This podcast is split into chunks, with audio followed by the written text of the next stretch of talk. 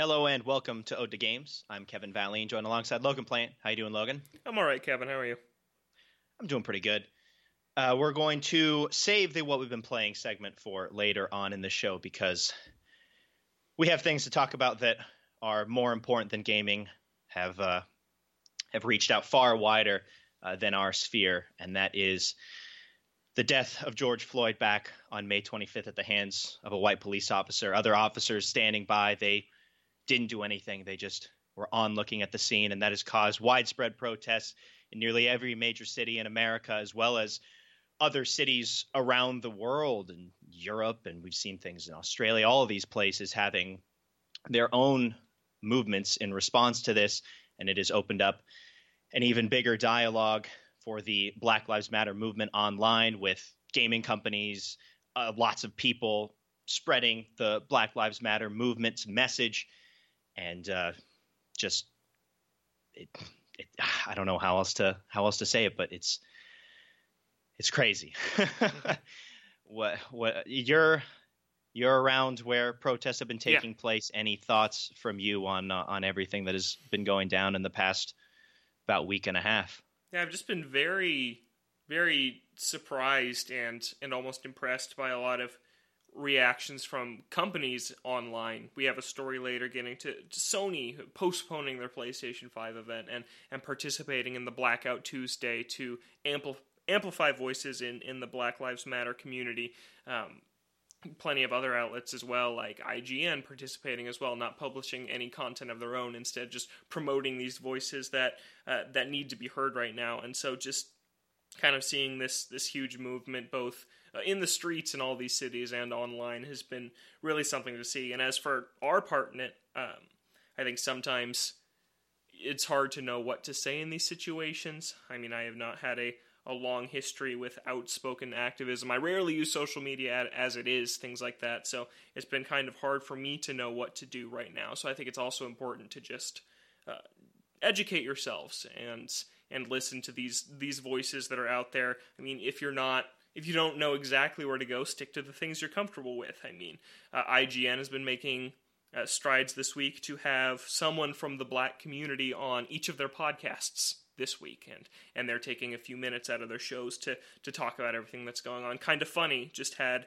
uh, an episode of the kind of funny podcast called black lives matter where they spend uh, a ton of time discussing it there as well so if you don't know where to venture out to educate yourselves and find these resources to to really learn what's going on and kind of discover your own part in all of this there's places for you to go to to kind of learn about this. And that's been something helpful for me this week is I don't have the words to add to the conversation. I don't know what I would say um, to to kind of help. I don't know necessarily where to donate. And there are tons of resources out there to find places uh, that that you can take a part in this if you choose to, and you can help. So I think that that's something important. Is that it's okay if you don't know your exact place in this right now because it's a very complicated and, and confusing issue for a lot of people. But there are tons more than ever places to to go out there and find out how you can find your place and everything you mentioned the uh, statements by a bunch of different companies, and a lot of times that can seem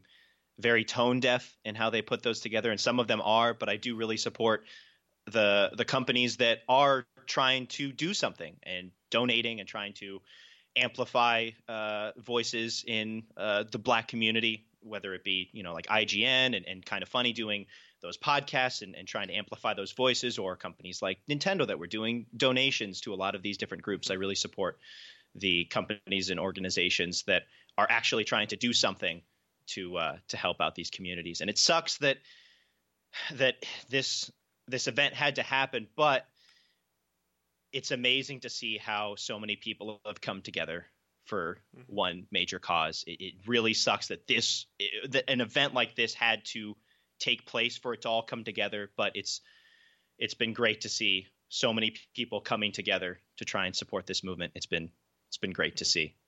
And OT Games obviously condemns racism and stands with the black community on this. And I know, like I mentioned, I'm actively trying to find my place in all of this, and I'm sure that Kevin is and, and Zach is too. Yeah, for sure. So PlayStation, they they pulled a really good move around where this was all was all kicking off, and they had a big event that was planned, but they uh, they decided to postpone it, didn't they? They did, yeah. So uh, last week we were we were just talking about it that there were rumblings of the the PS5 uh, announcement taking place this week, and then they announced it on what Monday or, or sometime last week, and then uh, in light of all the protests early this week, Monday or Tuesday, they said no, we're we're postponing this indefinitely to let the voices that need to be heard be louder right now, basically. So, uh, still no new date on that, but it was the right call, uh, definitely the right time for this. So, not sure when that's going to be. Also, IGN Summer of Gaming was supposed to kick off uh, today. Was, this was supposed to be the first day of reveals and events and things like that. That was postponed. It's kicking off next week. I think Monday the 8th is going to be the first day of content for them too. So I wouldn't be surprised if we see some PS5 stuff come out maybe next week too. I kind of thought they were trying to get out ahead of IGN Summer of Gaming and all these other announcements uh, that we're going to start rolling out so they can be the first ones to really message the PS5 before the floodgates open of, of announcements this summer. Yeah, but it, it was a great move. You don't want anything like this to mm-hmm. take away from everything that's going on and the messages that are trying yeah. to to be getting out there for the Black Lives Matter movement. So that was that was a great move early on by PlayStation mm-hmm. to just Absolutely. postpone it later date. Just not not our time to be to be putting this out right now. Mm-hmm. Good move. Yeah. So curious to see when we'll see that now, but I don't think anyone took took any any blame or anything like that with Sony for delaying this. It was absolutely the right call, and I think pretty much everybody saw that. Uh, no rush, no rush on uh, yeah. on when that comes out. It'll it'll be out when when the world is ready. Mm-hmm. Yeah, and then IGN, same thing. Good move on them by by pushing that thing to to next week. Uh, just give this this its time to to breathe and and let everyone just have a couple days to reflect and really think about everything that's going on rather than rushing into this this flurry of announcements they have planned. So games will always be there um, when the world is ready for them. And I know we're all still excited for all these summer announcements in the PS5, but this week's just not the time. Yeah. So be curious to see see when we do get that. I, I honestly would be surprised if it's next week, since IGN feels that next week is is okay to to bring it back and and go with the announcements. But we'll see how the state of I guess the protests and and the unrest is over the weekend. I'm sure I'm sure it's just going to be a, a, fluctuating situation mm-hmm. throughout uh, throughout the weekend and then into next week, and it's definitely something that they're just going to have to mm-hmm. to play by ear really and and try and take measure of, of what's going on and see if they should continue to push it back or or if they feel that that they're they're ready to to move forward with some of these announcements. We'll see. Mm-hmm. Yeah. All right. So uh, I think we're ready to move on from that. Uh, kind of a difficult topic to start the show with, but one that we we felt we needed to talk about here on the show today. So I'm glad we did that. But uh, Kevin, want to want to move on to some lighthearted stuff now? Sure. Let's uh, let's do that. All right. So Pokemon Sword and Shield expansion pass had a new trailer. Uh, I didn't watch it. I don't care. like maybe maybe there's some new stuff in there. One, I didn't play the original Sword and Shield, so my interest in it is already very low. Mm-hmm. But the last time they showed a trailer, it felt like the exact same trailer they showed in the announcement for these mm-hmm. DLC packs. Yeah. So maybe there's some new stuff in there, but when I saw them, I'm just like, ah, there's more of the same stuff. Like, whatever. yeah, and last time they showed it was there. Remember, it was in their Nintendo Direct Mini after the biggest Direct drought of all yep. time, and then they're like, okay, we have one more thing to show you, and then it was the same Pokemon information we'd seen before. There, I don't think there was anything new in that. No, there wasn't back then. We probably sound. I, I'm sure there was new stuff today. Uh, in, I would hope so. I would trailer. really hope so. So that's out there if you're interested. I have just really fallen off the the Sword and Shield wagon. Right after I beat it, I put that thing away. Have not popped it back and since lent it to Zach. Uh, he plowed through it and same thing. It's just a very forgettable experience. I hope for the people who are sticking with it and plopping down the money on this expansion. I hope it gives them content and value uh, for the dollars that they're putting into this yeah. thing um, because the original the content was just just not really there. So that'd be my hope. I'm curious to. It's coming out this this summer, uh, and I'm just part, interested part to see, yeah, yeah, what kind of the reaction is at that point uh, after after I, it drops. I definitely hope that for the people that bought Sword and Shield day one for sixty bucks and are buying this day one for 30 mm-hmm. that the entire experience all put together is worth the nearly hundred dollars that you're spending on this as a whole. yeah. So that's coming out June 17th. Uh, the Isle of Armor with the Crown Tundra is still coming out later this year. Uh, and I also saw they revealed Galarian Slowbro. So new form, new form of the bro. Yeah. Woo. Yeah. New Woo. Galarian forms. All right. So Pokemon. Let's move on from that. Days of. Days of Play. Uh, PlayStation always does the sale. It usually coincides with E3, and they throw in a little something about it. They usually have like the special edition console that comes out around this time too. But the the sale is live. You can get a year of PS Plus right now for forty bucks. A ton of PlayStation hits are on sale for ten bucks. Like The Last of Us. If you still don't have The Last of Us Part One from when it was free on PS Plus, and all the other times it's been on sale for ten bucks, now's the time to grab it uh, before before Last of Us Part 2 drops in, in just two weeks here. So just kind of wanted to put a PSA out there that this sale is live and there are a ton of games on sale. Nioh 2 just came out. It's down to 40 bucks for this sale. And a couple other highlights I saw. God of War, I think, is 10 bucks again. Horizon is 10 bucks. All uh, Spider-Man, the Game of the Year edition with the DLC is 20 bucks. So there's some good deals out there for, for PS4 games. The one time you can buy the PlayStation Hits version of the game and not hate yourself Yeah. for having the the disgusting like red stuff going on on the case. yeah. Man, I hate how those look. they do not look good. No. Yeah, just get rid of those. Yeah. But yeah, if you're getting them digitally, who cares? Yeah. Take advantage and uh, get a bunch of games for pretty cheap. So uh, last week, Kev, we, we talked about Sega and how they had an earth shattering announcement lined up for this week. And man, oh man, it is not that earth shattering. It is the Game Gear Micro. Uh, it is a line of four new micro consoles modeled after the Game Gear from the 90s that was out around the same time as the Game Boy. And, And- Micro is putting it lightly. Oh my gosh. This thing is small. Yeah. I don't. Why is it micro? Like, why So, can't like, it just be a normal size? I'm, I'm so they have a Japanese trailer for it, and they Yeah. have the console with like two sets of hands holding it, yeah. and this looks like the length of your thumb. Yeah, like, it is. width wise, and height wise, it's even less.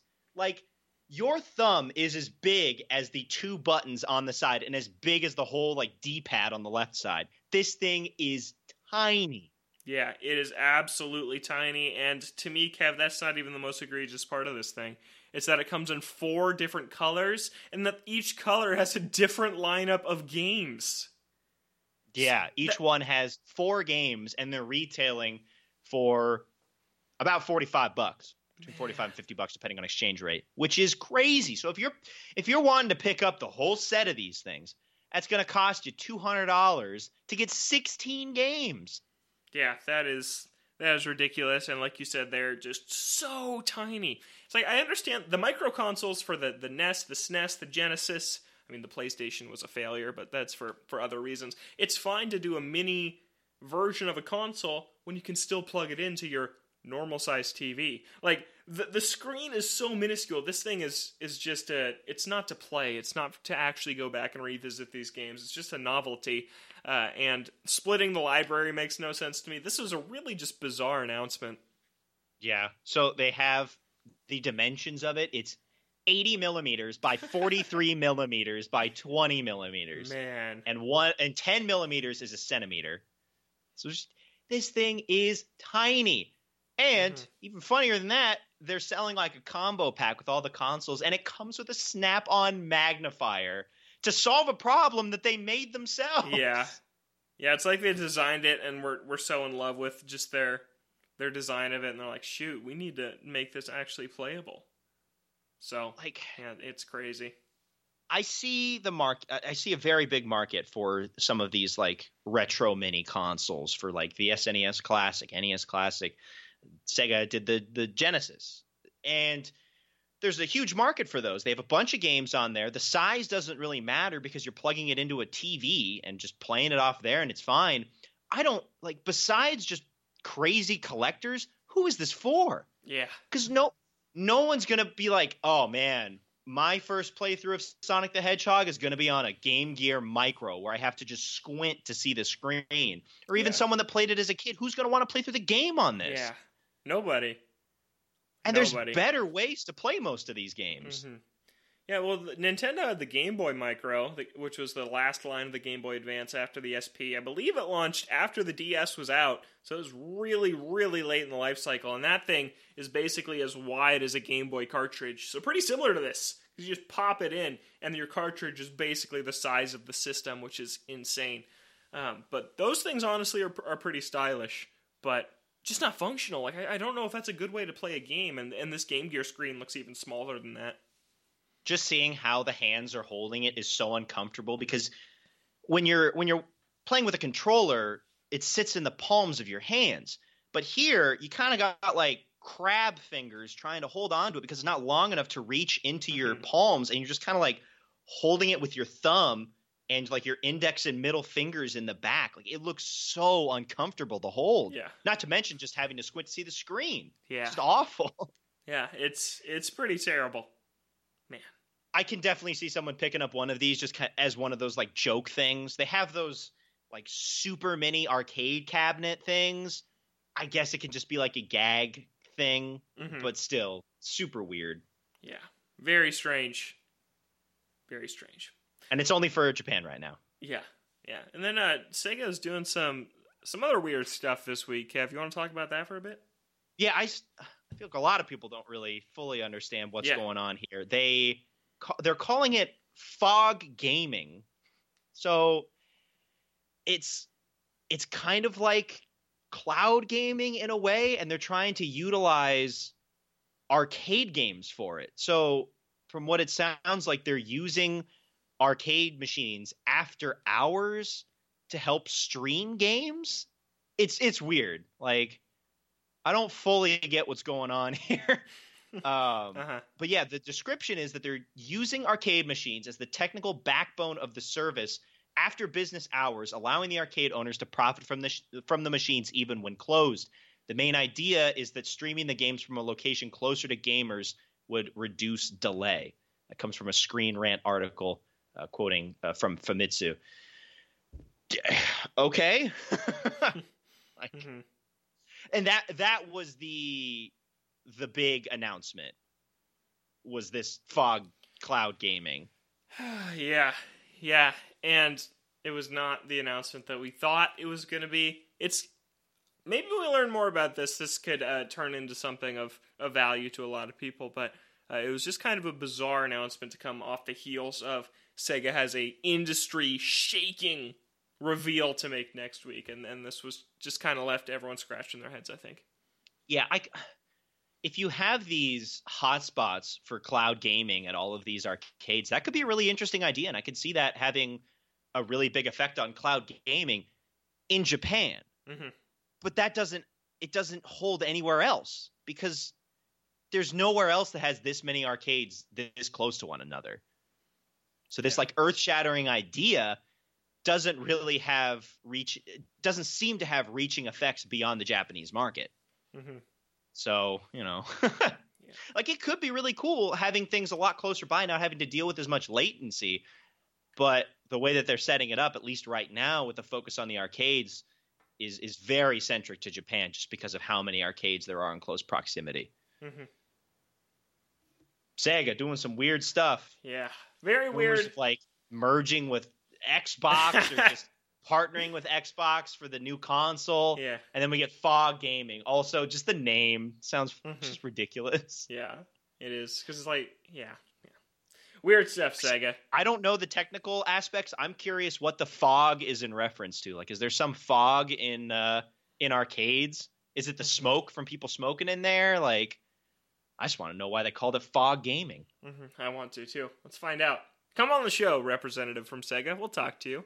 Yeah. Talk to you about why it's called fog gaming. Yeah. yeah please, I want to know. Yeah. But uh, a lighter news week in terms of concrete video game news, obviously, because of uh, every all the the hard news we talked about at the top of the show. So that's that's all the stories we got for today, Kev. All right. What you been playing? Been saving it for a little while. What what yeah. you been up to this this uh this last week? Yes, yeah, so I beat two more games. So I am uh, back home visiting my family before I make a move and so my sister and I did our yearly playthrough of The Legend of Zelda: Ocarina of Time. I think this is this is my ninth year in a row playing this game. once a year. I think it's the fourth year in a row where I just sit down and we do it in one day, start to finish. Jeez. Man, it's good. Just say it every year. I think. I, th- I think this is the third time on the show I said it. it's just great. It's just great, and uh, Kevin should should play it on his 3ds. Still haven't played it. you should. You should. It's it's just so good every single time. Uh, we we found out that we thought we might be doing two of the dungeons in opposite order as the developers intended, which is really interesting. Um, yeah, that that was that was a weird read to find that we always go to the graveyard when we're supposed to go to the desert. The map wants us to go to the desert. Navi's like, "Hey, you should talk around to see if anyone has a clue to where you go. Apparently, if you follow that that path of talking to people, it leads you to the desert. Everything wants you to go there, but we always do it in this opposite order. So I want to know when we first watched my dad play it like 20 years ago, did he do it in that order because it's just the order he stumbled upon it or what? I don't know. I did a bunch of digging online, and people are like, "Oh yeah, you're supposed to go here first, but it's way easier to go here first, so everyone oh, does. oh, does." it's easier too. Yeah, it's easier. Yeah, you get some items. You get some items in the one in the graveyard that help you out in the dungeon in the desert. Um, but if you get in the opposite order, the desert one is just a tiny bit harder and a little bit less convenient. But it's really strange, and it's kind of a mystery to me now which is the right order. I think I need to get like an official strategy guide and read through From it. back then. Yeah, and, and see like what order they go through then the dungeons in that game. But that was a weird discovery. I've played that game who knows how many times, and we were like, oh, we might be doing this in the wrong order. You get a, a medallion at each one, and on your little medallion screen, if you if you pause, the, it, the desert one is before the graveyard one. Oh, so it'd be like like uh, if you got a badge ahead of the other one in Pokemon, and it's got like your Yep. whole badge list, and one's just like ahead. Yeah, uh huh, exactly like that. So really strange stuff. A, a d- major discovery made on like my tenth playthrough ever of this game. Yeah. Cool that you can go to something like that out of sequence. Yeah, yeah. It's like, hey, maybe uh, maybe Ocarina of Time is more open than people thought. Because then I started reading all this stuff. I went down the rabbit hole, Kev, and it was like, oh yeah, you can technically do all five of these dungeons in any order you want. And they talked about all the ways you could do it. And someone's like, oh yeah, I go into the water temple until I get the hook shot, then I leave and I go and, and I do this other temple. And it's like, whoa, like you can do these in crazy orders. Yeah. You just get what the like dungeon specific item that you need for a later dungeon or something like that, or something to access other areas. Yeah, because I guess like as long as you make it to these locations and the cutscenes trigger, you can still enter these places and do it. You just have to you'll eventually run into a roadblock if you don't have the proper items. But if you just go into all these dungeons, get the item and, and peace out, and just you could do them in any order you wanted, which is pretty cool that it doesn't it doesn't gate you out like that.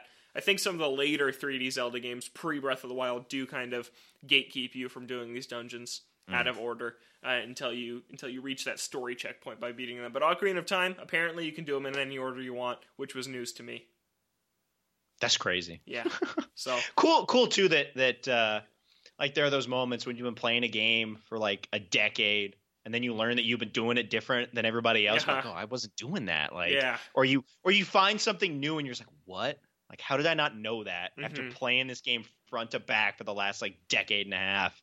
and especially fun to have those moments. with this one because it takes us about nine hours to sit down and beat it start to finish and how long to beat it on ocarina of time is like 26 and a half hours so this is like a go go go it's a rigidly linear experience because my sister and i we know beat for beat exactly what to go do next after every single event and it's like it was just kind of refreshing to start thinking about this game in a different way than i've been thinking about it for years like oh you could go here first and that has never even occurred to me because I've, it's always been this order in my head. So I don't know. Next year when we play it, we might try and go Change in a it up. different order. Yeah, Yeah, yeah, that'd be try fun. and change up the experience a bit. Yeah. I started and finished another game. My sister and I have been wanting to play Moving Out for a long time.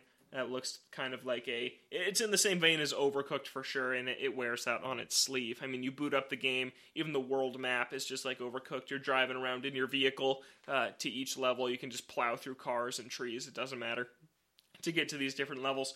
Uh, but instead of cooking stuff and delivering it to customers, you have to move furniture. So it, it's you start with like this house. It gives you an overview, like a bird's eye view of the house that you're going to be going through and moving everything out of. There's some items that need two people to hold on to them to to haul them. There's some items one person can do by themselves. There are fragile items that shatter if you accidentally drop them. And then it basically just does the overcooked thing where it takes that really basic idea of just moving furniture from wherever it is in the house to the moving truck at the bottom of the screen and it just blows it up. You're going you go in outer space at some points, you use conveyor belts at some points, uh, you have to you have to herd animals into the truck at some points. It's just it's pretty wild. And I don't know what I think of it. I beat the whole thing and I don't know if I like it. I, I really you don't, don't, know if you you don't know if you like it. This isn't even like oh I, I you don't you know it's not like oh I love it or I don't love it. Like you don't even know if you like I it. I don't know if I liked it or if I'm just like eh. I honestly don't. It's Really? overcooked. I think is is is an amazing game. I love just that experience of it just ramps up the craziness and the difficulty. And each level, each world, it introduces these new mechanics that keep it keep it fresh. Like uh, in one, you have the cannons in Overcooked, where one player has to get in a cannon and another one has to fire them out to land on this platform where there's like a, a plate they need or like an in- ingredient that's only accessible that way. Moving out, it's kind of just hauling furniture and it just gets harder. Like it, it never introduces that next thing that keeps it fresh. It's like, yeah, the levels get wackier, but there's all this chaos going on around me, and I'm still just hauling this couch without that much different. It tries a couple times near the end with like these fans where you have to like wait for the fan to activate and then jump over the gap so you hover over to land on the other side, but it just it feels samey. It, it never spices it up to the point I think it needs to. I feel like there aren't enough ideas here quite yet to support a full game like Overcooked has in spades. Yeah, and it seems seems to me that the food setting of Overcooked lends itself better to, to being able to create a bunch of different gameplay styles because you can switch up the types of food that you're Mhm. making, and that also means that you can swap up the amount or types of ingredients that you need. You can have Mhm. an item that just needs like one or two ingredients, and then something that needs four or five. Whereas with furniture, I, I guess you could have different furniture, but it doesn't seem as malleable. Yeah, and I, I hate to keep comparing it to Overcooked because it does deserve to kind of be its own thing and exist on its own merits, but it's impossible not to, and it wears that influence so obviously. Another thing I was thinking about, thinking about these two games in comparison to each other, is with Overcooked, you constantly have like six things on your mind.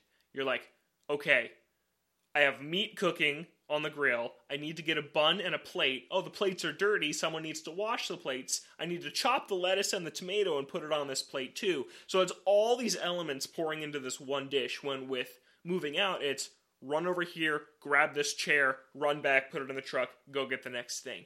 And so it's just it's a lot more one note in that way also in its mechanics and in its just actual gameplay loop of running back and forth to the truck. And there are some cool like battery ram mechanics, like maneuvering couches through doorways, throwing the stuff is is pretty fun, tossing it to each other.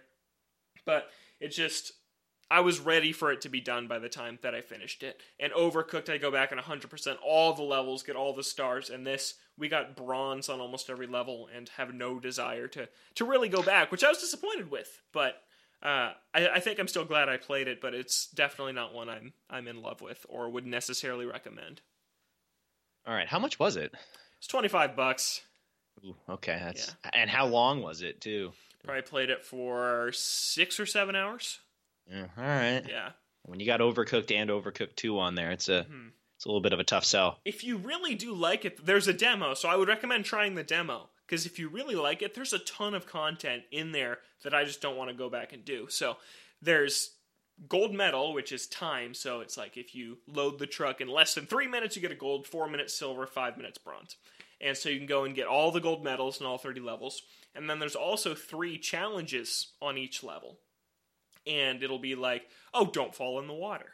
So if you fall in the water, just restart the level and do the whole thing without falling in the water. Or it'll be fun stuff you have to kind of figure out and discover your own, like score a basket. And on one end there'll be a loose basketball hiding somewhere, and on the other end of the house there's a basketball hoop. And it's like, oh, if you just carry this and like dunk it through, there's a challenge completed. So there is stuff to go back and do, and there's a lot of replayability value. It just depends on whether or not it's something you have the desire to go back and replay. So uh, there is a demo I'd recommend trying if you really like Overcooked. If you haven't played Overcooked and think moving out looks fun, play Overcooked because it is it's it's just a better version and a better hook than Moving Out has, unfortunately. Yeah. All right. Good to know. Yeah, but that that's I was a little disappointed because that's one I've been looking forward to for like over a year now. It was revealed, I think, in an indie direct sometime in Ah, 2019, and I've had my eye on that one for a while. So, last thing we I played with three people total, so it's me, my sister, and my girlfriend, and a lot of times the third person just has nothing to do.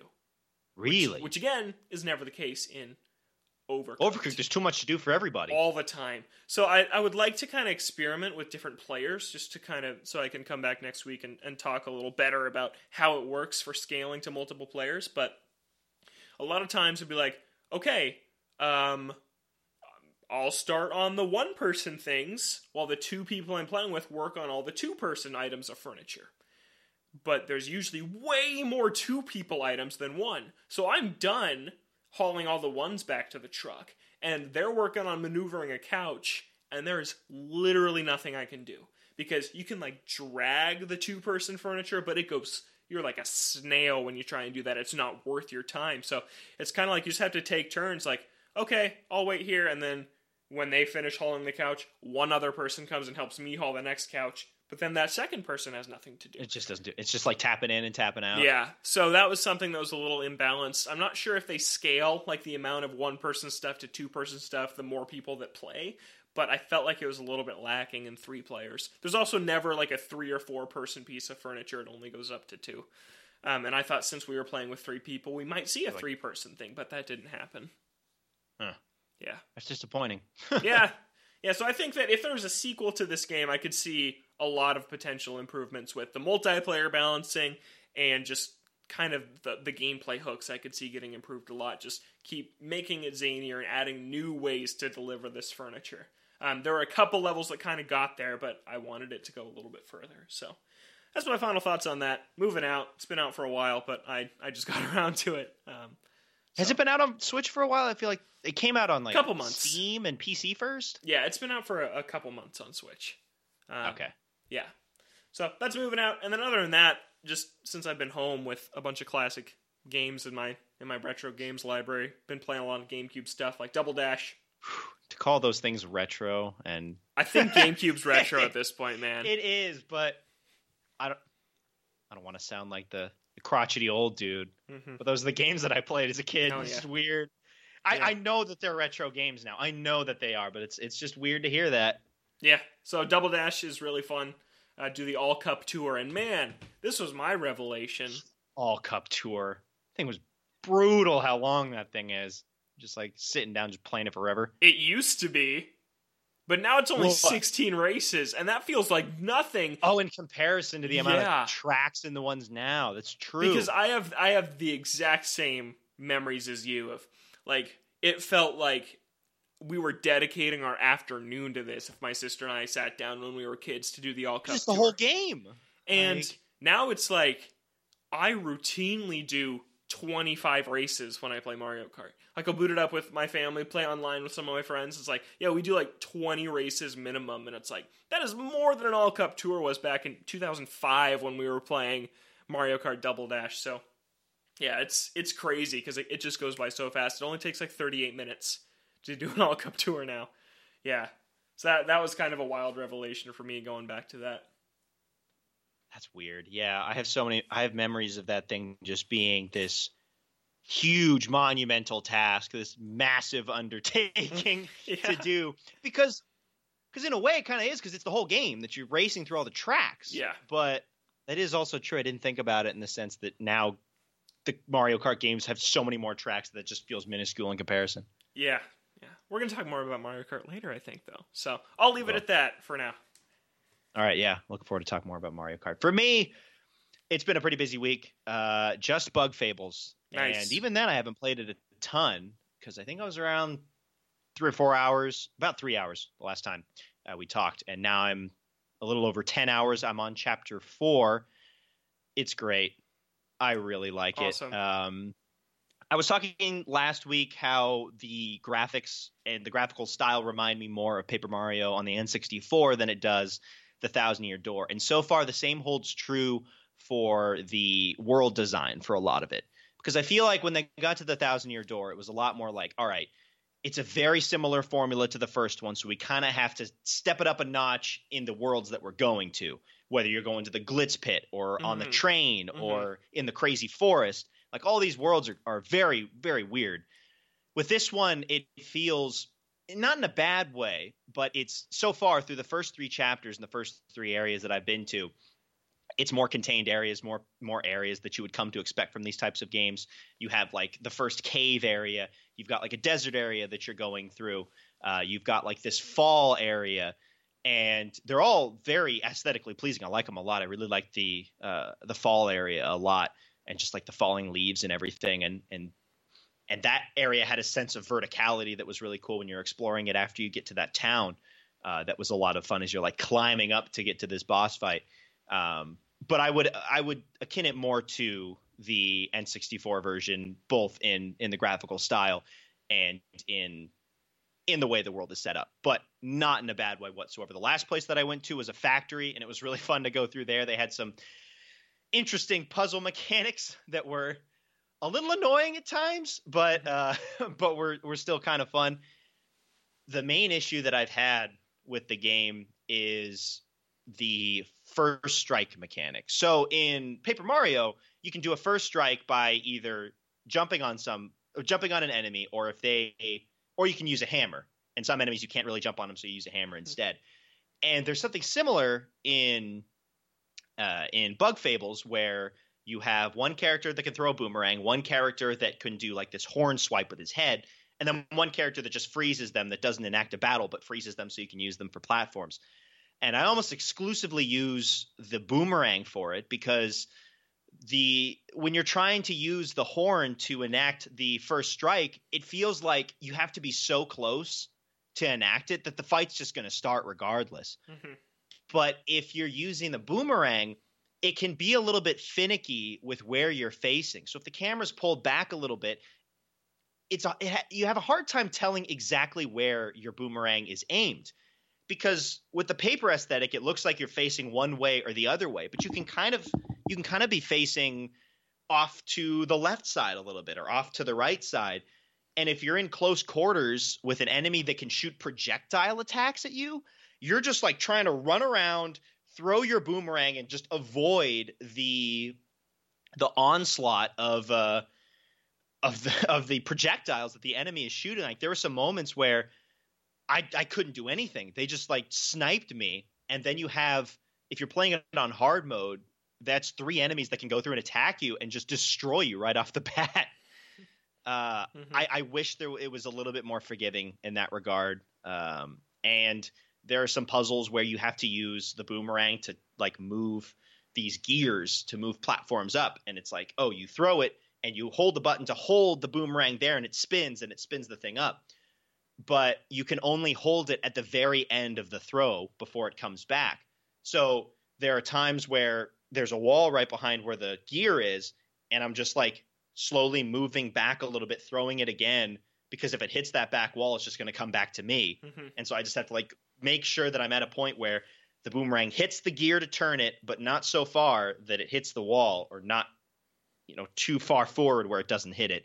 Mm-hmm. It's these little things that, uh, that are really the only blemishes that I found in the game. Just these little things, mainly with just like the the overworld skills with the boomerang, mainly, and then just first strikes in general are a little bit finicky, just not as smooth as they were in Paper Mario with the hammer and uh, and jumping on enemies. But everything else has been fantastic. I love the areas that I'm going to. Um, putting the game on hard mode has completely changed the experience in a really cool way. Because in the last boss fight that I did, I was getting destroyed by this guy. And I felt like in the original Paper Mario games, I never really had to go back and reassess my medals very mm-hmm, often. Mm-hmm. It was like, all right, here's my medals, my HP up, my flower points up, here's a couple extra skills, my power smash on my hammer. Like you have your go tos, and that's it. That's usually what you keep with. But in this last boss fight, I had to really get creative of how I wanted to use my my badges or medals. So I had a system set up where um, this enemy was floating, and I could only hit him with the boomerang. So I had one character who would get hit for more damage but would make the other characters angry and boost their attacks. So he would take the damage and he would give his attack to the character with the boomerang so I could hit them twice with a boosted attack. And so it's just it, there's way more strategy that you can do with these badges.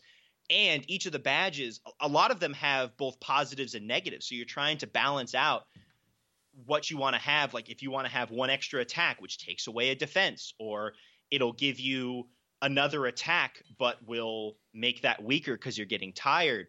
Like there's a bunch of different ways that you can use these medals. And it seems like for the most part, because of how different boss fights work, they can all be kind of mixed and matched to fit each boss fight well. And it's really cool to try and decipher how that all works. And that was a lot of fun to try and figure out the correct build to get through the boss fight.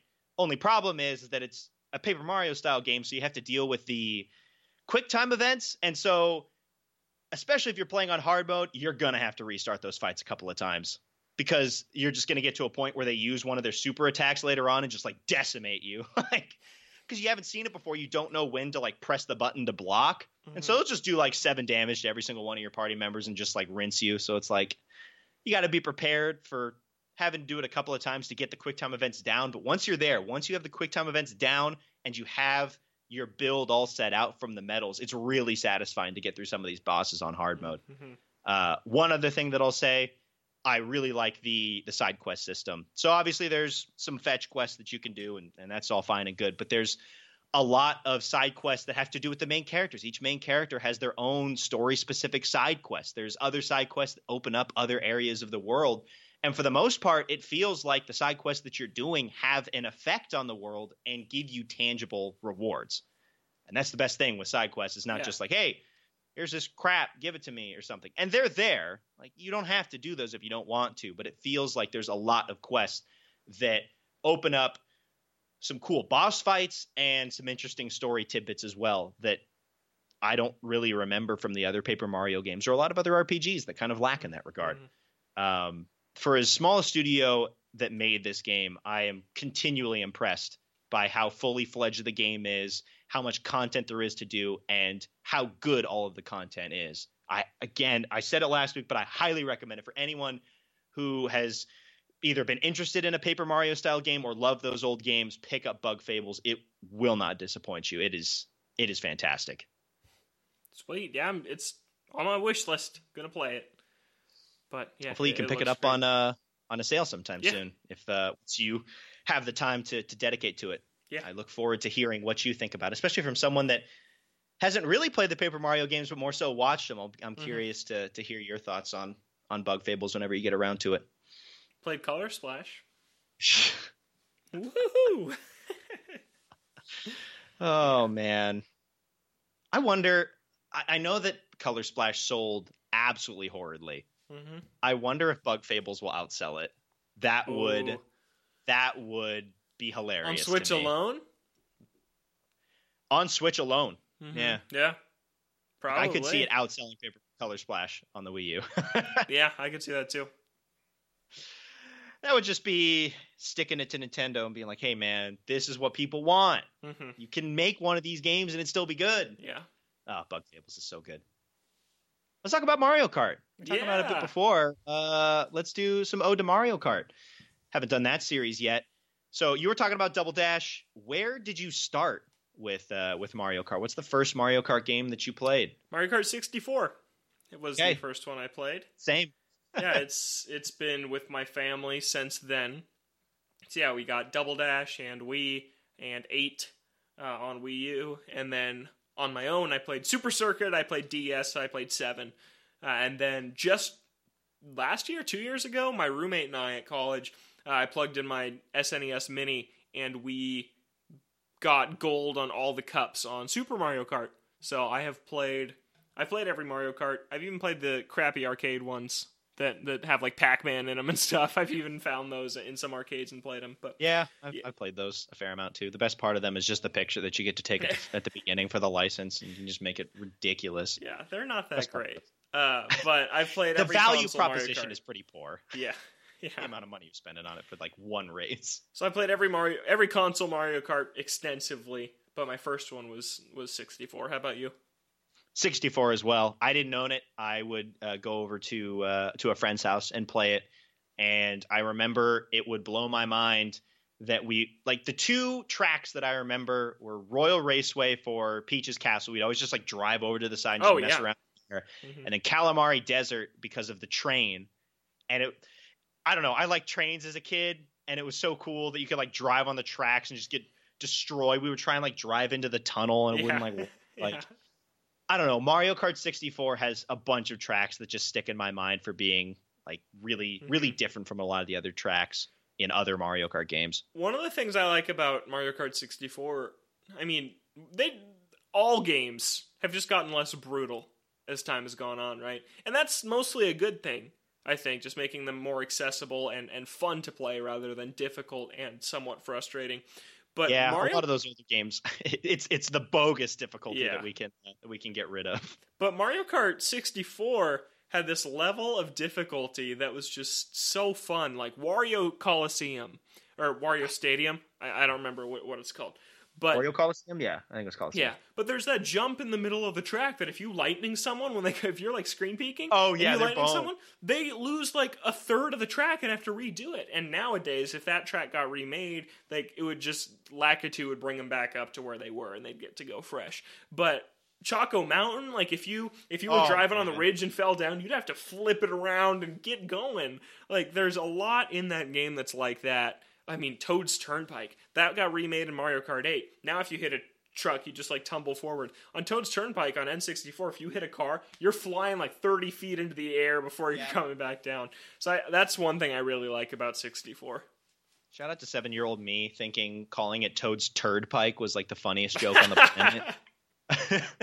nice. also, I remember the blue shell being real weird in that one. Like I don't know. That's before it grew wings, and now the wings are gone again. It was on the ground, and I just, I, I remember it not always working. like, I remember it being real finicky. Like sometimes it just it would just wouldn't work. I don't That's know. Maybe I was just a kid and was stupid, but like, yeah. God, I, I, I feel like there are times where it just wouldn't do anything. Mhm. like, I don't know. Yeah.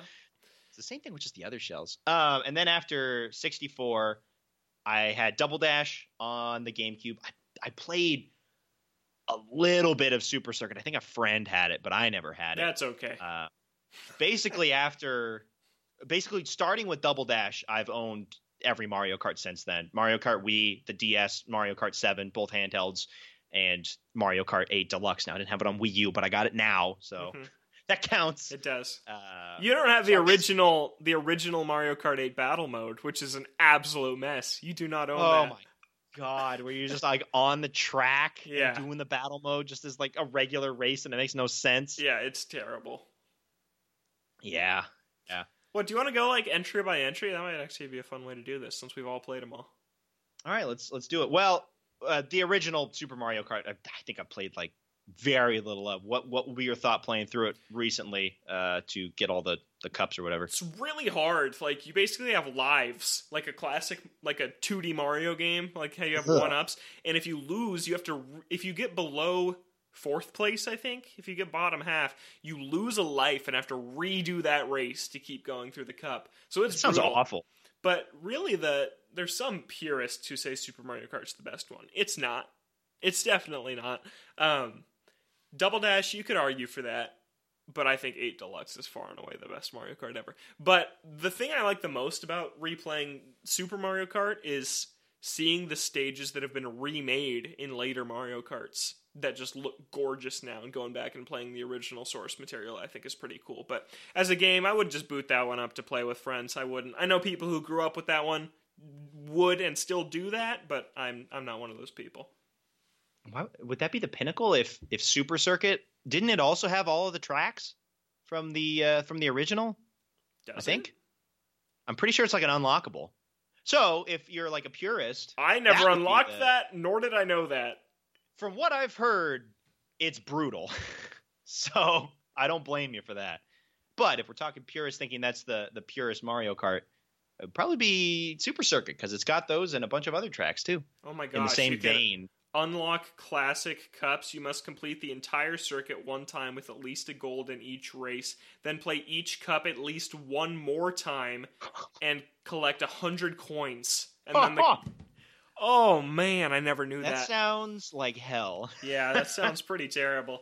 Yeah, but Super Circuit, I'll just talk about that one too because it's it's pretty forgettable. Same thing, Cheeseland and Ribbon Road are both on Mario Kart 8 and 8 Deluxe, and they are completely different. Like they are just reimaginings of the the originals from Super Circuit. That's a forgettable game that I don't really have much love for. One of those ones where you you look back at some franchises that that went to handheld back then, and you can look back on them and be like, "Yo, that was really cool for the time." Mhm. And at the time when that was your handheld option, it's super cool. Oh, it blew my mind. But- yeah, but now kid. where we're at, it's just like it doesn't it just doesn't matter anymore. 'Cause now- unfortunately. now Mario Kart 8 is a handheld game on Switch. Like Exactly. yeah. yeah. Yeah, Super Circuit really didn't play it. All right, let's talk about Mario Kart 64 a little bit more. We talked about it a lot, but any other any other thoughts on Mario Kart 64 because I think that was the game that really kicked it into high gear. Were you? Did you really care about battle mode? Are you a battle mode guy? Not as much as some people. Like Mhm. I know I there are so many people that had those like late nights of just doing battle mode. I would play it. I would play it on uh on the GameCube one most often. I remember the pipe level the most of just hopping Mhm. through the pipes and doing that. Yep. But I was I was never one of those people that liked the battle mode more than the races. I was just like battle mode's there. It's fun. When when you get bored of the racing, it's there and it's cool, but you know, I, I it wasn't a huge deal for me as a kid. Mhm. Yeah. Uh, me neither. I really like the new battle mode on 8 Deluxe. I think it's fun, and it has a bunch of different modes that I'll play from time to time, but I was never a huge battle mode person on 64. My favorite part was when I'd play with my whole family, my sister and my parents, and when you die, you become the bomb, and you can just run around and blow yourself up to screw other people. That's my favorite part about battle mode. But yeah, just really good tracks on the 64. Like, I, I really like Choco Mountain and and the Koopa Beach is really good, and then the ones we talked about, like the Wario one, and has a great Rainbow Road. There's really good tracks on that game. Okay, what what are your thoughts on Rainbow Road? Because I remember I liked it as a kid, but now I find it incredibly boring The on 64. on 64. Oh yeah, it's it's way too long. It's a marathon. Is and an there's nothing interesting. marathon. It's just the it's just the chain chomp guy. yeah, That's the only thing going on. yeah. The so the eight remake of that one, which makes it one lap and takes it to a bunch of zero gravity stuff and has really pretty fireworks and chain chomps. It's amazing now. It's terrible on the original now. Some of my favorite memories of, of Mario Kart 64 was playing it later with some friends, and this was on the Wii Virtual Console, Mm. and just trying to glitch the game out and like fall through the floor and everything. Like there's some corners, uh, both in Kalimari Desert and Royal Raceway, where you can like go into the corner, just kind of like hop and like hop over stuff and like fall through the floor. There's the like the big jump in uh in Rainbow Road where you can like jump off the track and just fly off into the corner Oh, and man. die. Like bunch of really good moments of just trying to break that game. so I think I don't think this is me misremem- misremembering. If you play with more than two people, there's no music, right? I don't know. I don't think there's I mainly played with because I had like one other friend that I would usually play it with. We didn't usually have like a group of people that were playing. Was Mhm. that a thing? I'm pretty sure if you play with three or four players in 64, that there's no music. And I'm looking that up. in Double Dash, if you play with three or four people, there's no computers. Mario Kart 64. Is there a code to enable music in three and four player mode? Yeah, weird. hmm it just couldn't That's handle it all. hilarious. Yeah, and then and then Double Dash, I'd always play with my family, four players. And it would just be us four because you can't have computers on three or four players. I think. All right, Mario Kart 64. Good time. Yeah, Double Dash. I love Double, Dash. man. It's incredible. Like, I know it's a lot of the nostalgia talking, but I adore that game. That that is the Mario Kart that I spent the most amount of time with. That was back when I was a kid and I could just like sit down and just play a game over and over and over and over again, unlock King Boo and Petey Piranha, which I remember being a real pain uh, to get Mhm. that. Just like go through all these things. That was back when I could just play it forever. so many good memories of playing Double Dash, and that was probably at the height when I was playing it with a bunch of other people. Mm-hmm. Yeah, I played a ton of Double Dash with my family, uh, and my sister and I still frequently play it. We do the All Cup tour on the same cart, sort of like the team. Uh, oh, really? like, yeah, and it's really fun because like one person's in charge of items in the back and the punching, and then we switch every lap who's driving. Uh, and so it, it's it's pretty fun to go through that. We pick Toad and Toadette in the Bullet Bill car, which has like five speed and one weight. Oh yeah, I you're just Bullet Bill car. you're just flying around. You get touched by any large character, you fly off the track. It's super fun to try and win win the All Cup tour that way. Yeah, we were just talking about the All Cup tour. It does not feel that long anymore. 16 races. That's only 16 tracks in the game and I mean there were starting with Mario Kart DS, there were 32 and now we have 48 uh, in the most recent Mario Kart. Ridiculous. Yeah, it's insane. but I really love Double Dash. I love it's. I think Rainbow Road Double Dash is my favorite Rainbow Road in the series. Oh yeah, where you're like shooting through the little like pipes and things Yeah. and like going up and yeah, some really good memories with that track. I remember like it's like kind of the what is it? The spiral up. I remember like flying off that a lot. you know, Uh-huh, like yeah. spiraling up the side. With all the boost pads on the ground. yeah. Yeah. Yeah, because you like Yeah. be boosting right off the edge and almost die. Mhm. Uh, DK Mountain is another one of my favorites. The Oh, one yeah. where you're rocketing up to the mountain and then it's the trip back down. That's Mhm. really cool. Um, and that also that that video online of the of the person trying to drive across the bridge and they're just getting destroyed over and over. they get hit off the side, they come back, they get hit again, they get they come back, someone drives by them, bumps them off the cor- like uh if you haven't seen that video of someone trying to get over the bridge on DK Mountain, you should watch it. It's incredible. I haven't seen it. That does sound incredible. It's it's it's hilarious. But that track is great. Yeah. What is what is the Waluigi track on there? Waluigi Stadium. It's the dirt one. Stadium. I have Yeah. memories of that too. I like Yeah. that one a lot. That was always my family's favorite. It would always be like our finale. Like when we decided we were done, that was where our championship race was. Was always on that track. First, Baby Park is introduced Baby in Park. Double Dash. I Just insane nonsense. I am not a huge Baby Park fan in the new one. I think Baby Park is at its best in the original GameCube one because in the new one it's all like tilted because of the zero grav. It just doesn't feel quite the same. But I love Baby Park from from the from Double Dash. Another thing that's only in Double Dash is the special items, which are super cool. It's really imbalanced because some totally suck compared to other characters, but each character having their own special I thought was a really cool idea at the time. And it gave birth to some items that are still here today, like the gold mushroom. No, I guess that was in previous ones. That's in 64. Oh, was oh Yeah. It's like a yellow yeah. mushroom. It looks different than like the crown mushroom Yeah. in Double Dash. but- yeah. But I think that's a, that was a cool concept. But like, man, if you pick Koopa, it's like here's three green shells. It's like if you pick Toad, here's a gold mushroom that can catch you back up to first. Like, it's not the most balanced idea. Yeah. And then you've got uh you got King Boo and Petey Piranha that can have any of the specials. I mean, Yeah. you got to go through some stuff to unlock it, but once you do, it's just like I'm just gonna use them. Yeah. They get all of the specials. Yeah. Um, but it's the most unique. It is the most unique out of all the Mario Karts. Like I can, I can look at Mario Kart 8 Deluxe and be like, objectively, that's the better game.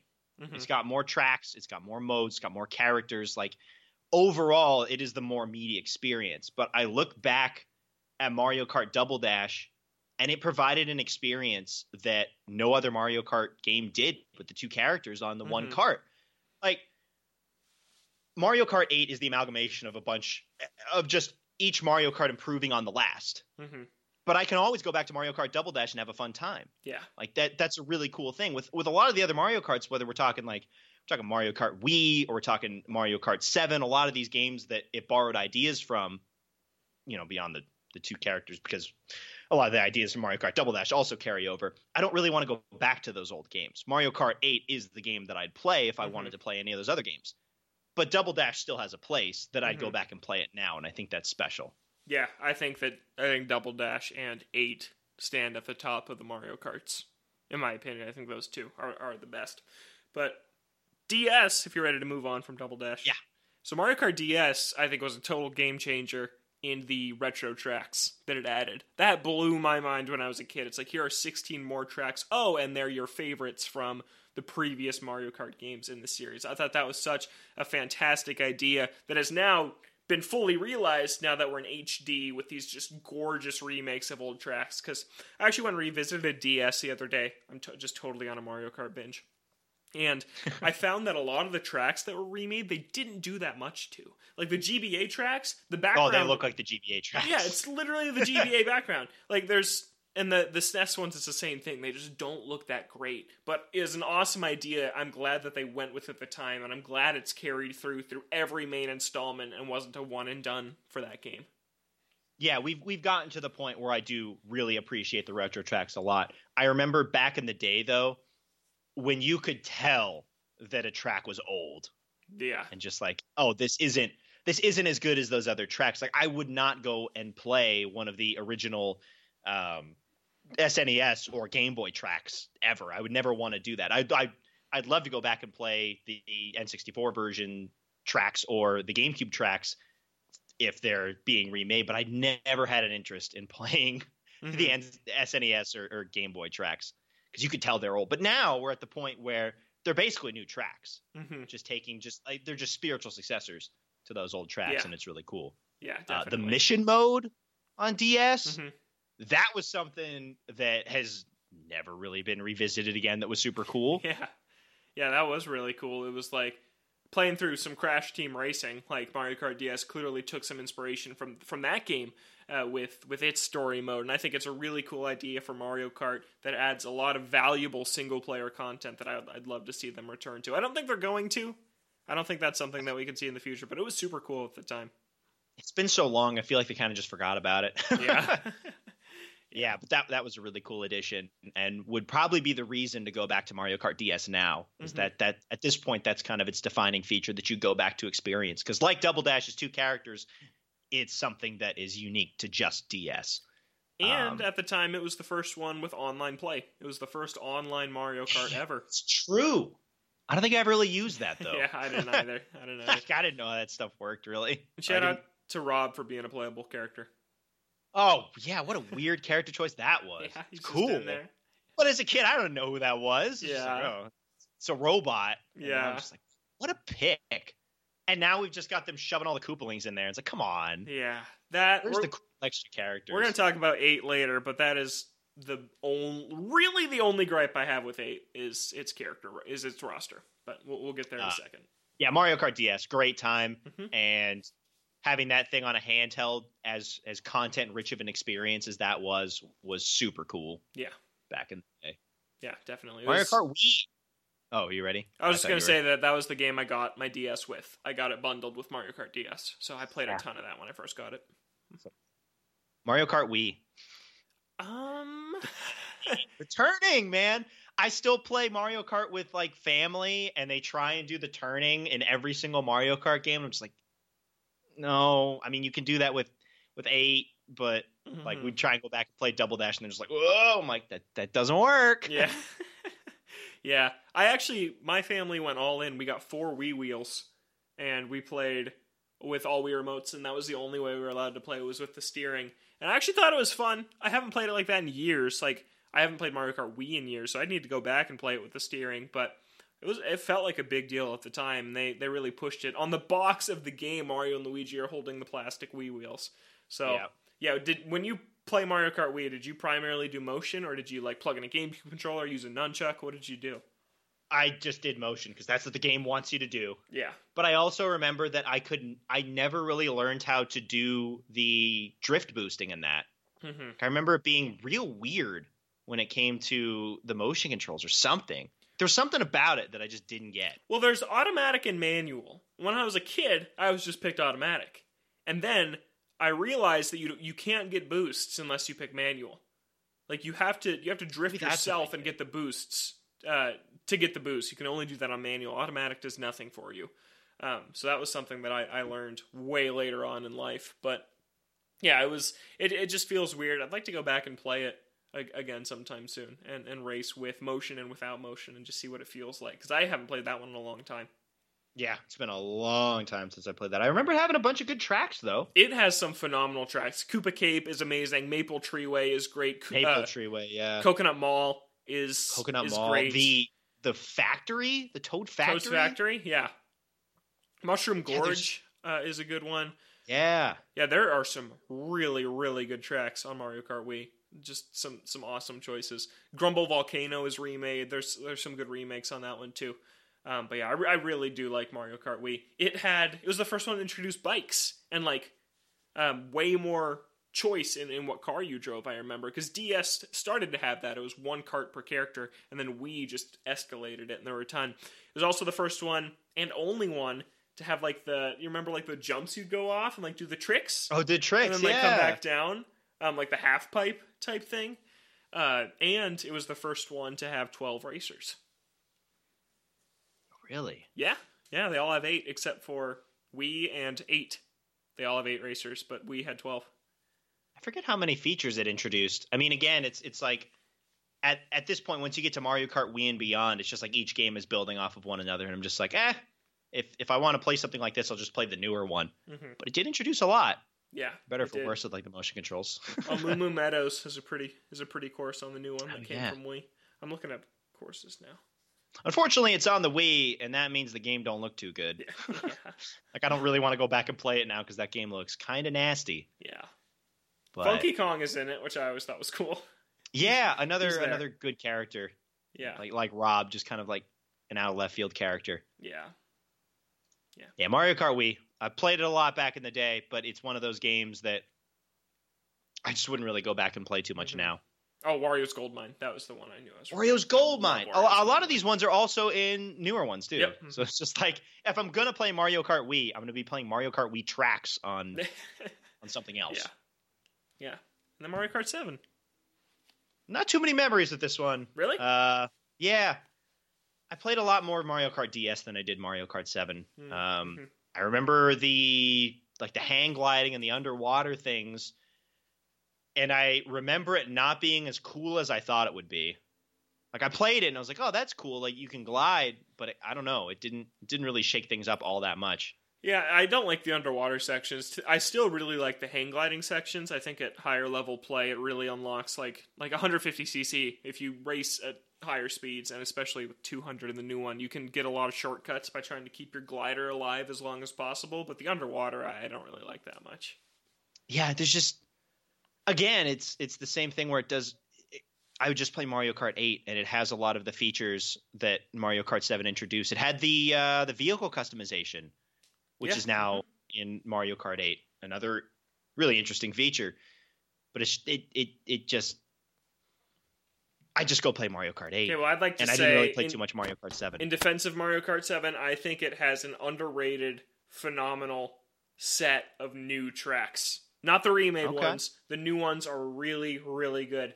Uh, it has. I'm going to try and, and pull up a list here. Jump to tracks. It has uh, the Daisy Hills, which is a really cool one. I think all the windmills and, and the sheep running through the road. I think that's a really nice one in the Mushroom Cup.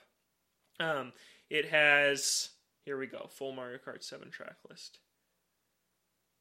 Uh, we got the Wuhu Loop and the Maka Wuhu, which are really cool. Those are not on Mario Kart 8. This was the first game to introduce the segment races, which I think is a really cool concept that I want to see them continue to use rather than laps. Uh, Rock Rock Mountain, I think, is a really, really solid track. Some cool hang gliding parts in that. Um, and then Rosalina's Ice World. It's the only Rosalina track in all of Mario Kart, I think. And then it has a really, really solid Bowser's Castle and Rainbow Road that make good use of the hang gliding and the underwater sections. So I actually really like the track selection. And then it has awesome retro, uh, retro selections too, with some Wii ones. Dino Dino Jungle from the GameCube. Daisy Cruiser is on it also. So I actually think it just has a really good selection of tracks. yeah, I, I remember a lot of those tracks, but I, gue- I guess I just didn't play it enough back, back then. I think Mhm. I maybe I just got burned out by playing too much Mario Kart DS. Yeah. when Mario Kart 7 came around, I don't know, it just didn't grab me as much. Let's see what I else. it's a good game. but Yeah, it's really yeah, great. just- It also introduced the Lucky Seven, where you have like all those seven items. not like that at all. Because I just mash. I just get rid of it. Yeah, Like, if you had the ability to somehow cycle through the items, this is the same thing with Mario Kart 8, to cycle through the items and use it strategically, it'd be a really cool item. But you Mhm. can't. And so it's just like, I don't know what I'm going to need a specific one of these items. I'm just going to go crazy and just dump them all and see what happens. Mhm. Like, yeah, it's weird. yeah. Yeah, Mario 7.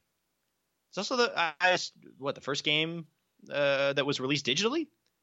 Oh yeah, eShop. Yeah, for sure. That's cool. Yeah. But yeah, I feel like a lot of the ideas for Mario Kart 7 were just moved over to Mario Kart 8 and got Mm-hmm. improved upon there with the underwater stuff and the hang gliding stuff, and you pair that with the zero gravity things, and then you have the return of kart customization. It just Mhm. all comes together more in Mario Kart 8 Mhm. to to, to make a, a, a better full package with Mhm. Mario Kart 8. Mario Kart 8, the best Mario Kart game ever. I love it so much. It is a game that keeps on giving for me. I put in like 100 hours on Wii U. I've just passed 100 hours on Switch. I talked last week about how I just 100%ed it, got all the, the gold car parts, and, uh, and finished every challenge that there really is. I just think there's a number of really game changing things in Mario Kart 8 that that just make it the, the best experience there is. First of all, it is gorgeous. The HD Yeah. visuals and just Nintendo games in HD have just been amazing, and I think that game looks incredible. It is just so pretty to look at. I love all the courses. Um, very dynamic looking. The water is great. Just all the effects. The sunset on Moo Moo Meadows. It's just all great. I love how it looks. The um, little things like Lakitu, you don't fall into the pit and sit there for 10 seconds anymore. You fall off, he swoops in, he picks you right back up and drops you onto the track, and you keep going, and it just keeps that momentum going. It, it's a benefit for, for lower skill level players who can kind of be less frustrated and feel like they're still in it. Um, it.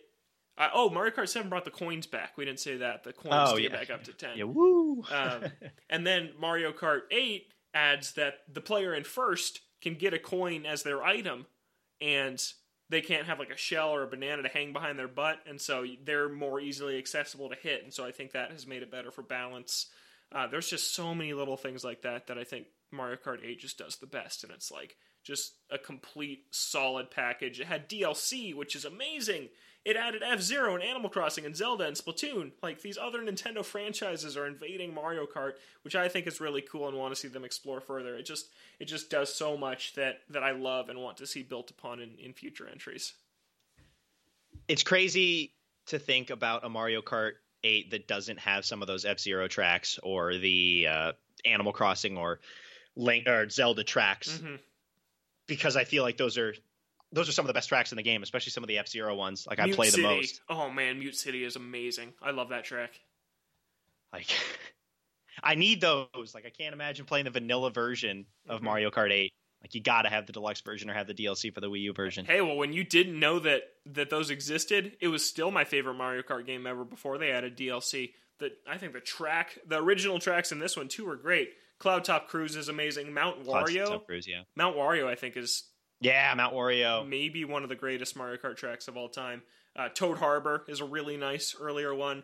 Thwomp Ruin, Sweet Sweet Canyon, Mario Kart Stadium. There are so many cool tracks in Mario Kart 8.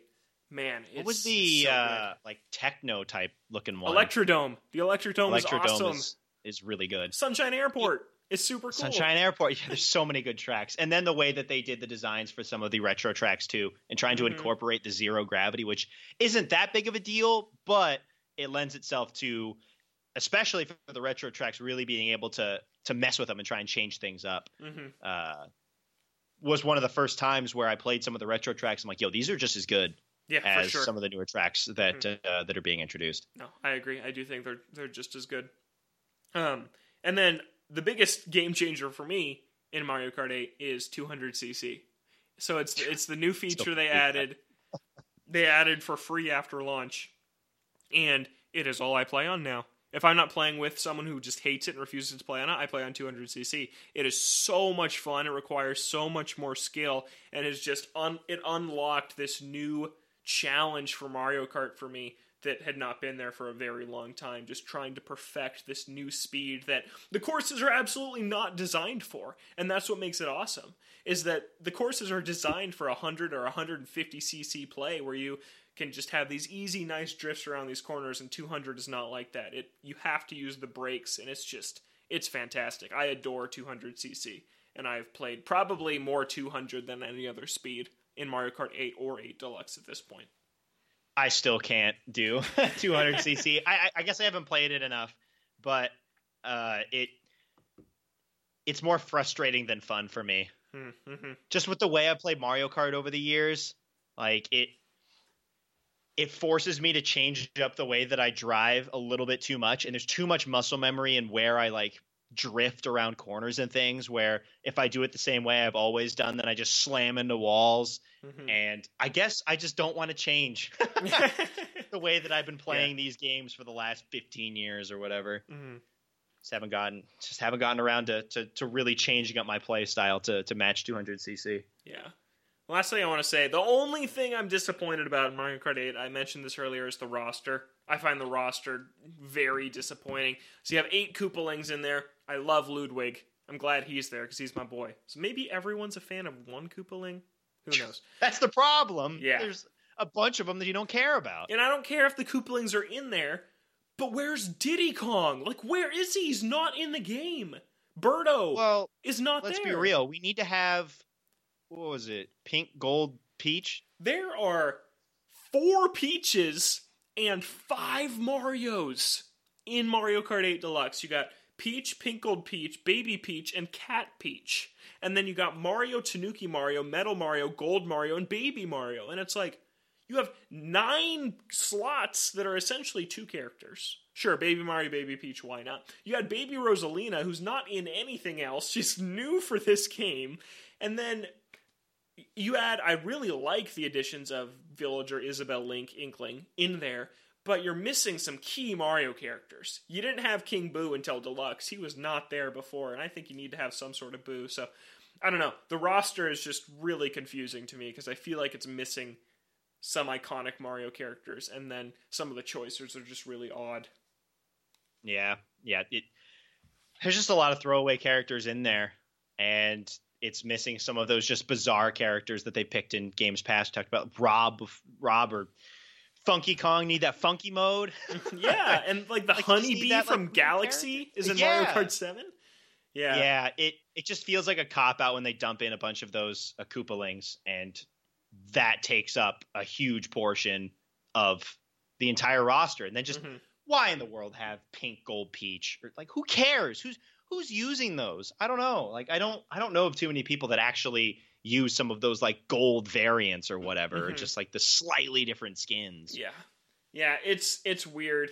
Um I think and there's even some other Mario characters that like eh, they're fine. That are better than are better than all these Mario and Peach duplicates. Like I don't know, Nabbit from the new Super Mario Brothers games. He's unique, he's different. Like characters like that. Professor Egad would be awesome in a Mario Kart game. Like I don't know. I feel like in the next Mario Kart, I want to see them just blow up the character roster and add in way more choices. Yeah, let's talk about that. Uh, We're we have no idea what the future of Mario Kart is because Oh, Mario Kart Tour. way- We didn't talk about that one. I don't. It sucks. it does. gross. Uh, the way things are with the Switch, we don't know if they have any intentions of having another Mario Kart on the console, or if they're going to try and capitalize on having a Mario Kart ready at the start of the next console, whenever that is. But we have no idea when the next Mario Kart is, and it's been a long time since eight originally came out. So for a Mario Kart nine, what is what is the key thing that, that they need to uh, to either improve on or add from Mario Kart eight? Oh, well, keep the battle mode from 8 Deluxe. It's really good. Didn't talk Yeah. about that, but it's really great. Uh, I like the new modes in there. But uh, more characters would be nice, but I have a gut feeling that they're going to go with what people have been saying, what I've been thinking too, and just do pull a Smash Ultimate and just be like, okay, here's every Mario Kart track ever.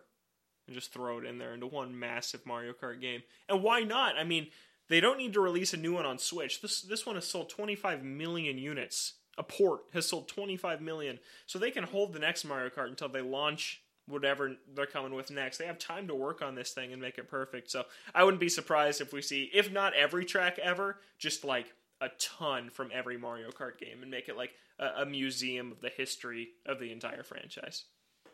Yeah, that that would be really cool. Yeah, character roster needs to be better. I would I would really like to see some sort of mission mode come back. I know we said Yeah. that they're probably Mhm. going to ignore that, but that would be the main feature that I I think would be really cool to come back from old Mario Kart games.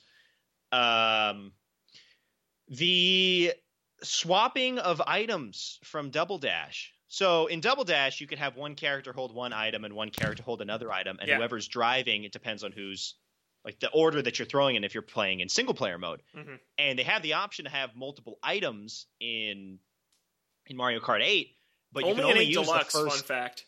That was added What? in 8 Deluxe. Really, it was Yeah. 8 Deluxe. Okay, Yeah, well, uh-huh. 8 Deluxe, it's in there with the two items, but the first item is the only one that you can actively use, and you have to get rid of it in order to use the Mhm. second item that's there. hmm And I don't know. I kind of like the ability to swap between the two items in Double Dash, and I think that'd be a nice feature to to have come back if they do bring back the the two items from Eight Deluxe. hmm It'd be cool to have the option to double dash it up and have and have like multiple people on one cart. That'd be fun. Yeah, it just feels like Double Dash is its own thing.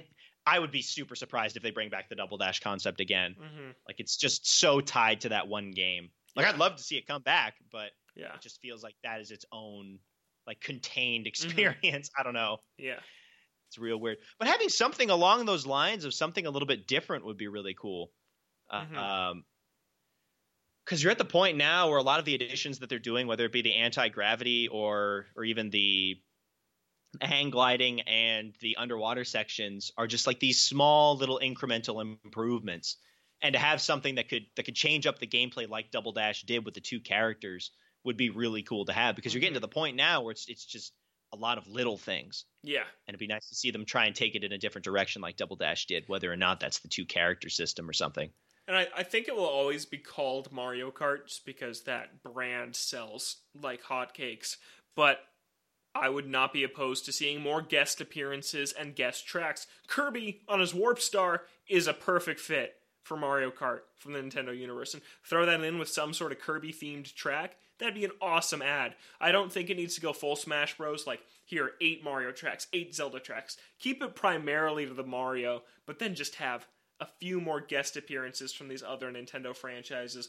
We all thought Link in Mario Kart was weird, and I think it actually works really well. It was Nintendo in the Wii U era, like, please buy a Wii U. Here's Link in Mario Kart with a Hyrule track. Please just buy it. F Zero, it's back in Mario Kart. So just have some more guest appearances, like in the later cups, or uh, think of it this way if they don't go with like bringing back a ton of tracks from every Mario Kart. Say you have your four new cups at the top, like new Mario Kart cups, ending with Bowser and Rainbow Road, like always. Four retro cups, bringing back, um, bringing back sixteen more tracks from old Mario Kart games, and then four cups of Nintendo, other Nintendo games, or something like that. So like it's another row of cups that is like guest stars, like Link, Kirby, Inklings, Animal Crossing, whatever you decide to add from Nintendo's library. I think that was a really cool direction. It fit with Mario Kart, I thought, really well. It didn't feel weird. Um, so I'd like to see them do more of that. Yeah, and some of the Mario Kart 8 tracks, some of the best ones are those guest character tracks. Yeah. And so just having more of those, I'm all for that. Because for whatever reason, those tracks ended up being some of the best in the game. Yeah. Man, I love Mute City. I love Mute City so much. It's so much fun. So good. Yeah. Yeah. Yeah, I wonder when the next Mario Kart game is going to come out. It'd be it'd be a solid plan to have a new Mario Kart coming out around the time that their next console launches. Like they have bought themselves that ability with uh with the port of Mario Kart 8 Deluxe and, and having that launch right around when the Switch came out. hmm Um, that would be a really smart move to try and move those units at the start of that next console. Yeah. That just means we got to wait longer, unfortunately. Yeah. Which I think is what's going to happen. Yeah. We're running a bit long. Before we wrap this up, three favorite tracks. Three Before favorite we- tracks. Uh, I honestly think that they're all from the current Mario Kart. Uh, I think that Cloud Top Cruise is my favorite track of all time uh, from Mario Kart 8. I just adore that. It has the galaxy themed music in there. Yep. I like the clouds to the airship to the lightning portion. It's just super cool looking. Mount Wario is just a thrill ride from start to finish. It all flows together, yet at the same time, all three segments are very distinct from each other. From going down the mountain through like the power plant area, the the forest um, with all the trees you have to avoid, and then like the the slope, like the skiing slope down past the crowd to the end. It is just it's exhilarating from start to finish. And then I'll pick one that's not in eight. Uh, I'd probably go with one I think you have on, on your list, uh, DK Mountain from DK Mountain, Double yeah, Dash, uh, and Daisy Cruiser from Double Dash are two Daisy that Cruiser I, is I another really great one. love. I'm picking mine based on uh, nostalgia. so DK Mountain is Uh-huh. on there. Uh, that and uh, and Daisy's Cruiser are my two favorite tracks uh, from from Double Dash. But I always thought it was really cool to rocket up to the mountain and then having to traverse yourself all the way back down. It's Yeah. like this whole like story thing to get back down, so you can pop up there and do it again. Yeah. Because you're like flying over the track, and it's like a preview of what you're going to be doing as you're going back down the track. Yeah, it's really cool. Um, Royal Raceway. As a kid, I just thought it was super cool to see uh, Peach's Castle from Mario Kart 64 basically just there. Mhm. Uh, that's the only reason I pick it. That and the jump was really cool, and you can kind of glitch it out where if you're up at the top and then you like hug the wall and like boost against the wall, you can drop off of the side and just kind of fall off. Uh, we just did a bunch of stupid stuff with, uh, Uh-huh. with Mario Kart 64, and then Waluigi Pinball, one of the like I love that track. tracks uh, with some of the best music in uh, for a Mario Kart track, and just it shows what what they can do when they just pick a really bizarre concept and just have like pinballs like flying through that pinball section at the end. It's a relatively simple track for what it is, uh, but just the atmosphere, the music of the track, the uniqueness of the track, and then just the the end area with the bumpers and having the the pinballs be be rolling around with you on the track. Uh, I thought was really cool. Yeah. Yeah. Good tracks. Wario and Waluigi have really good tracks. They do. They do. They're some they're some of my favorites. Mhm. Mario and Waluigi, whether it be the stadiums or the pinball or whatever. Mhm. They're all really good tracks. Yeah, Mario Kart's a good time. I am patiently waiting for Mario Kart 9, whenever that is. Yeah. Yeah, me too. All right. Any final thoughts before we finish this off? I don't think so. Just stay safe out there, everyone. It is it is a it is a strange time right now. Yeah. Support your friends and family black creators for sure Mhm. um, definitely check out some of the uh, uh, some of the work that's being done with with kind of funny and ign a lot of the uh, the work they're doing to try and amplify those voices there's a lot of good podcasts out there uh, to listen to because unfortunately we're just not the the people to talk on those experiences but there are a bunch of people that Mhm. are really deserving of your eyes and ears to hear their experiences. And there's a lot of places that you can go uh, to to find that and find out where you can help with uh, with donations or or your time or any of these things. There's a bunch of places that you can go uh, for that. So I'd highly recommend going and searching those yeah, out. and we're even though we're not the people to talk about it, we're still obviously trying to be allies and- support this cause and point you in the direction to uh, to find that content and find those stories and those voices. So uh, if you listeners have anything that you want us to to watch or read or listen to or discover ourselves, send us an email to gamescast at gmail.com and with any suggestions you have of, of content that you have found informative, inspiring, or anything like that during this time, and, and we'd be happy to take a look at it. Yeah. That is going to do it for us on this week's episode of Ode to Games. We're here on Fridays on Apple Podcasts, Spotify, other podcast streaming services that you may use. We are on Twitter at Ode to Games. Like Logan said, you can send us an email at odegamescast at gmail.com. For Logan, I'm Kevin. Thank you so much for listening. We'll catch you next week.